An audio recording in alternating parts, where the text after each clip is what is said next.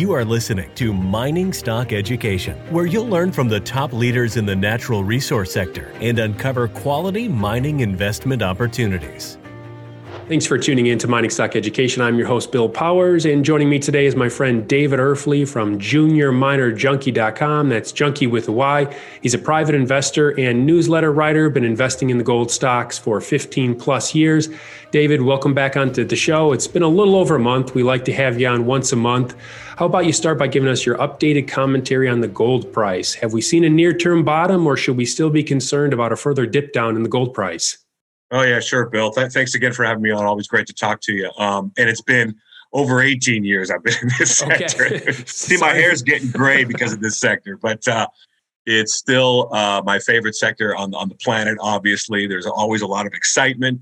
Um, um, I don't know. Let's get to your original question here. Uh, as far as the the the, uh, the price is concerned, it looks like we've had that mini double bottom on the daily chart around that really strong support level of, of 1670 um, it's held now up to the up to the down trend line, which is around 1800, which which which uh, the gold price back tested today.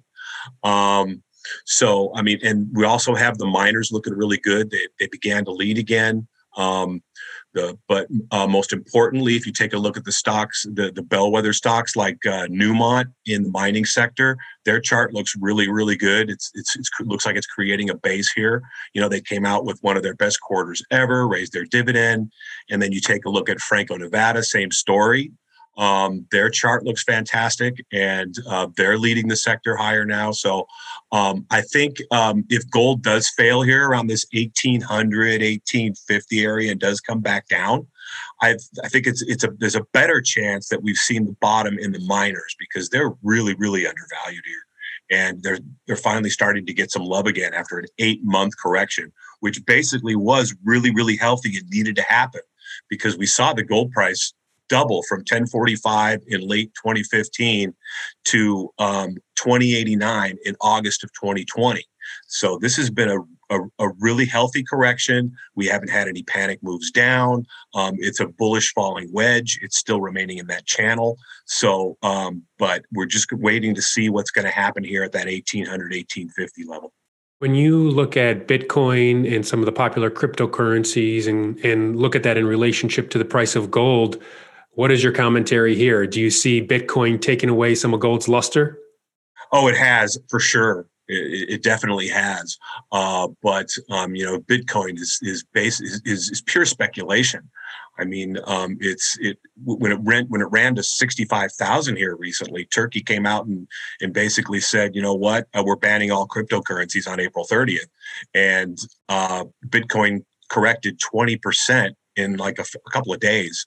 Um, you know, um, as far as gold is, is concerned, it's been money for you know for five thousand years. It's it's the banks are banks hold it as as money. I mean, you got Basel three coming up here in June, and uh, those those rules are, are, are going to change here, where they're going to have to, where they're where they're uh, listing their gold. So a lot of uh, uh, analysts are pointing to that June 28th date as, as a really important date for the gold price because of that Basel three deadline. Uh, but um, yeah, I mean, as far as, as Bitcoin is concerned, I mean, uh, congratulations to, to anybody who got in early and has has you know had the had the courage to hold on for so long. Um, they've done really really well. Uh, but um, I prefer to stick to, to the miners. I mean, if you if you do your proper due diligence in in in the miners and and uh, the exploration, especially the exploration and, and, developers, you can see those kinds of gains in, in these individual stocks. And I think they're uh, a lot more safer than than something like Bitcoin if you get into the right ones. So, Dave, regarding uh, the miners, you mentioned that they're showing strength relative to the precious metals prices. When you're looking for a new position now, and I know I've asked you uh, a form of this question before, but what are some of the characteristics if you're going to take a new gold position? And I wrote down two just in my notes prior to this, looking at some of the positions you have taken. You'd want one that's what 50 to 60 percent off of the August high, possibly, and fully financed. Would be would those be two of the characteristics you want right off the bat? Oh, that's a great place to start, Bill. As you know, I've got this watch list of 20 companies and um, I, I do have a little bit of cash left, and I and I, and I, I just put out a, a buy alert on a company um, yesterday, And um, as you know, I put out the buy alert before I before I buy something and tell them, uh, you know, uh, and write out a full report on the company and um, tell them I'm taking a position. My subscribers, that is. And uh, the first thing you look at is is management and the jurisdiction and especially if management has the access to capital you know they have that serially successful track record where they've where they've done this before where they've taken a discovery to a resource and possibly construction sell the company to a major miner. Um, that's the first thing you look for.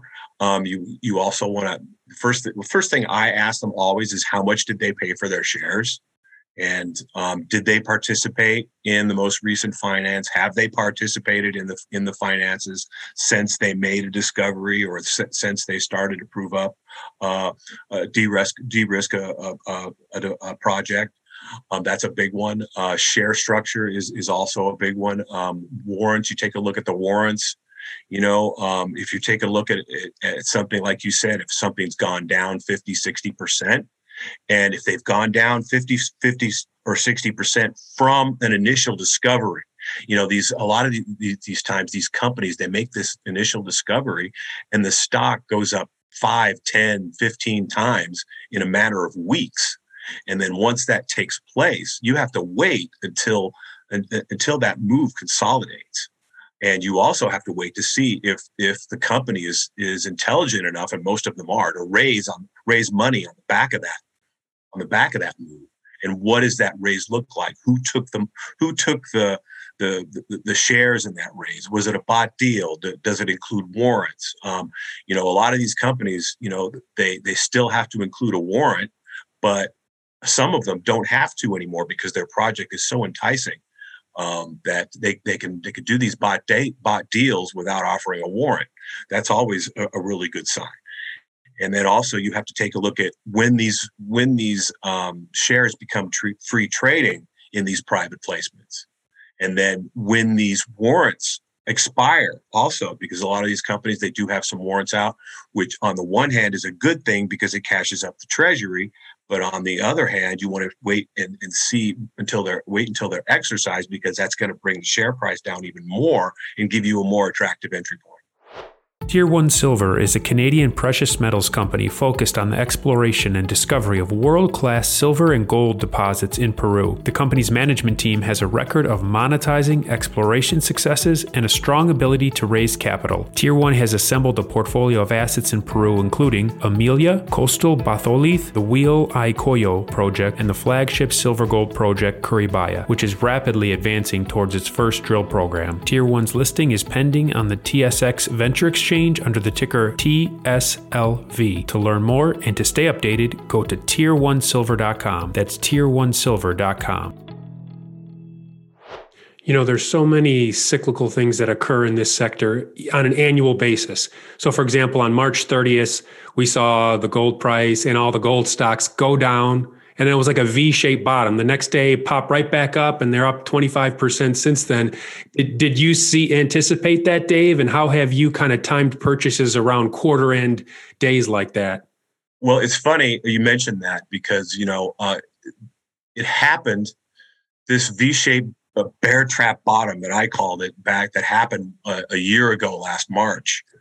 Um, you know, it's it, it it it made this V-shaped turnaround, and all of a sudden, you know, you had to have a watch list ready. Which of the companies that I, am I gonna gonna buy now that I have all this cash to get into? And if you didn't have a prepared watch list, then you ended up chasing it higher later, and your entry point wasn't as good, and you were a lot more nervous this time around when we had this this uh, wear you out correction as opposed to a scare you out correction.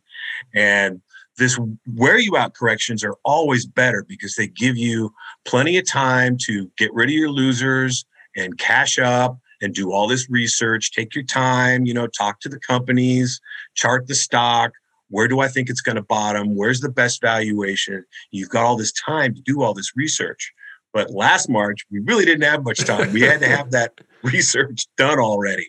So i've really enjoyed this correction the, the cash part of my portfolio is enjoying this correction, but uh, the part of my portfolio that is still holding stocks, some of them, you know, some of them, of course, I took some I took some profit earlier, which is something, by the way, you always have to do. If you didn't know before, now you know this time. Um, so you know, it's so the cash part of my my portfolio is like, oh yeah, I want that I want that gold price to go down a little lower because I want these shares to go down a little lower.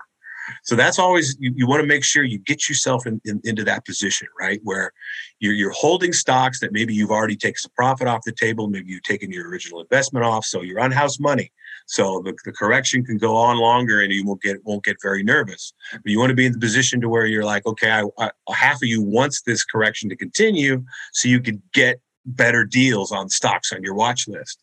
But the other half, you know, you're like, okay, um, when is this going to end? I'm starting to get a little nervous. But that, to take that away, you take profits on when when uh, the up leg when you feel the up legs matured, not not particularly in the sector, but in each particular stock, because each particular stock will top and bottom at different times, not necessarily with the sector. So you do your due diligence. Uh, it's all relative in this, right? That's Absolutely. Absolutely. And you know, when you sent out your buy for this uh, company, this unnamed company we're talking about, when I saw the name, I was like, "Oh, I met with them. Uh, I don't know, eighteen months ago or something like that." And at the time, David, I took a pass on it. I thought it was way overvalued. Was, but, was overvalued eighteen months ago. Absolutely, I exactly. But then I look, okay, I'm like, uh, he's getting fifty percent off. When I met with him, I said, "So okay, take a stab at it." And uh, so that that again is everything is relative, right? It's a good project, but it may not be a good project at double its valuation for your entry point. But you did your due diligence through this uh, this sell off, and now you're you're taking a stab at it. Exactly. Like every company on my watch list is a is a very good company. They're they they they, they check all the boxes, but they're not necessarily at a good uh, at a lower risk uh, entry point. You know, you want that lower risk entry point. You want the lowest risk entry point possible because let's face it, this is a very high risk sector, especially if you're investing in a company that is yet to define a resource. I don't care where it is, even if it's in a top tier jurisdiction and they have a bunch of cash. You know, they still haven't defined a resource yet. So it's very high risk. A company I invested in pre their discovery hole is Osino Resources. Now you are following that company but you didn't buy it right after because it gapped up on the discovery and you were waiting. Here you go again. And you were waiting for it to gap down. You even told me that. And when it gapped down, you bought it. Now we both own it. Uh, they're also a show sponsor. They put out a 2 million ounce, approximately 2 million ounce resource. Dave, any commentary you have on uh, Osino Resources, maiden resource here? 2 million Yeah, ounces. absolutely. You know, it's in my top 10. Uh, fantastic management. You know, they they tick that box where they've done it before. Not only have they done it before, but they did it before right next door in the same country. You know, and Namibia is one of the best countries in the world to to operate, as far as I'm concerned, as far as costs are concerned.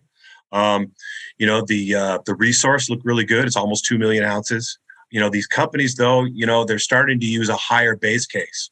And I understand why, because you know, if they use a higher base case, then the NPV of the project is higher. So I get that. Uh, but uh, in, in Osino's case, it's okay also because I really think they got a tiger by the tail there, and there's a lot more than 1.9 million ounces there, and they're they're in the catbird seat as far as uh, as far as their uh, financial position is concerned. You know, they're cashed up to construction, and they even got more warrants coming in for more cash, and their their share structure is still really tight. You know, they have strong shareholders. You know, mining legend, living legend Ross Beaty is one of them. And uh, I wouldn't be surprised if the stock gets bought out within the next 12 to 18 months. It wouldn't shock me. There, one more question on share structure since you brought that up. If you're looking at a company, you like the project, you like the management team, you like the jurisdiction, but the share structure is bloated, how important is that for you right now? It's really important, especially right now, because there's so much value out there. You know, you could take your time and make sure that that extra box that's not ticked is ticked because it's really difficult to find that that that that company that ticks every single box. There's always something is like, okay, it takes it takes most of the boxes, but this one box here does it it, it doesn't tick this box, but is it really that important considering where we are in the in the sector right now? And but now you can take your time, like okay, this one doesn't tick this box. I'm going to keep looking and try to find the box find the company that ticks every single box. So you have you have the time to do that now. And like I said, last March you really didn't. All right. Uh, David's website again is juniorminerjunkie.com. And David, there's still subscription availability open for uh, new investors if they're interested.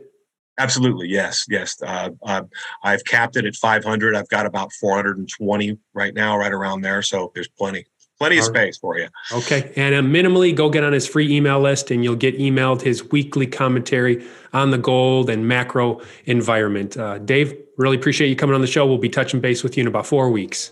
Always a pleasure, Bill. Look forward to speaking with you again. Thanks a lot.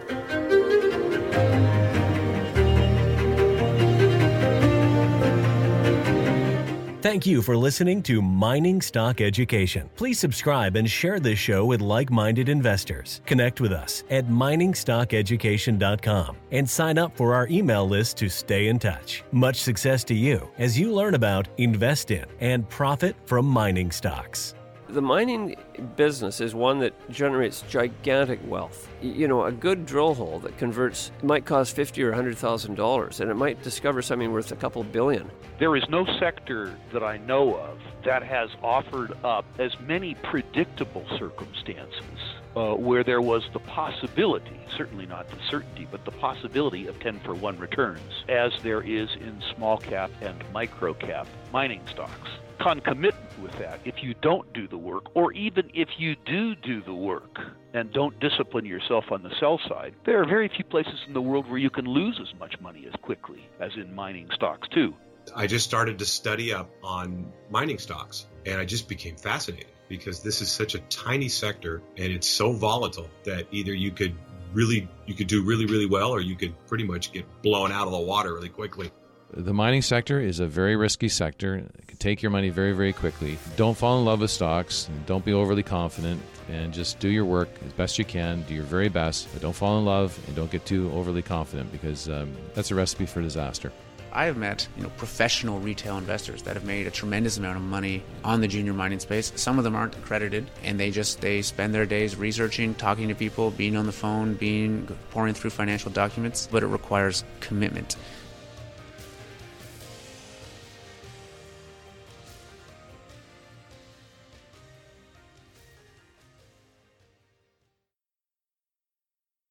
This podcast is for informational purposes only and is not to be considered personal legal or investment advice or a recommendation to buy or sell securities or any other product. We make every effort to be accurate, but the information presented is not to be considered infallible. It may contain errors, and we offer no inferred or explicit warranty. If personal advice is needed, consult a qualified legal, tax, or investment professional. Do not base any investment decision on the information contained on miningstockeducation.com, our podcasts, or videos. Make sure you always conduct your own thorough due diligence before investing. Realize that we may hold equity positions in or be compensated by some of the companies we feature and therefore are biased and hold an obvious conflict of interest. For our full disclaimer, please visit our website.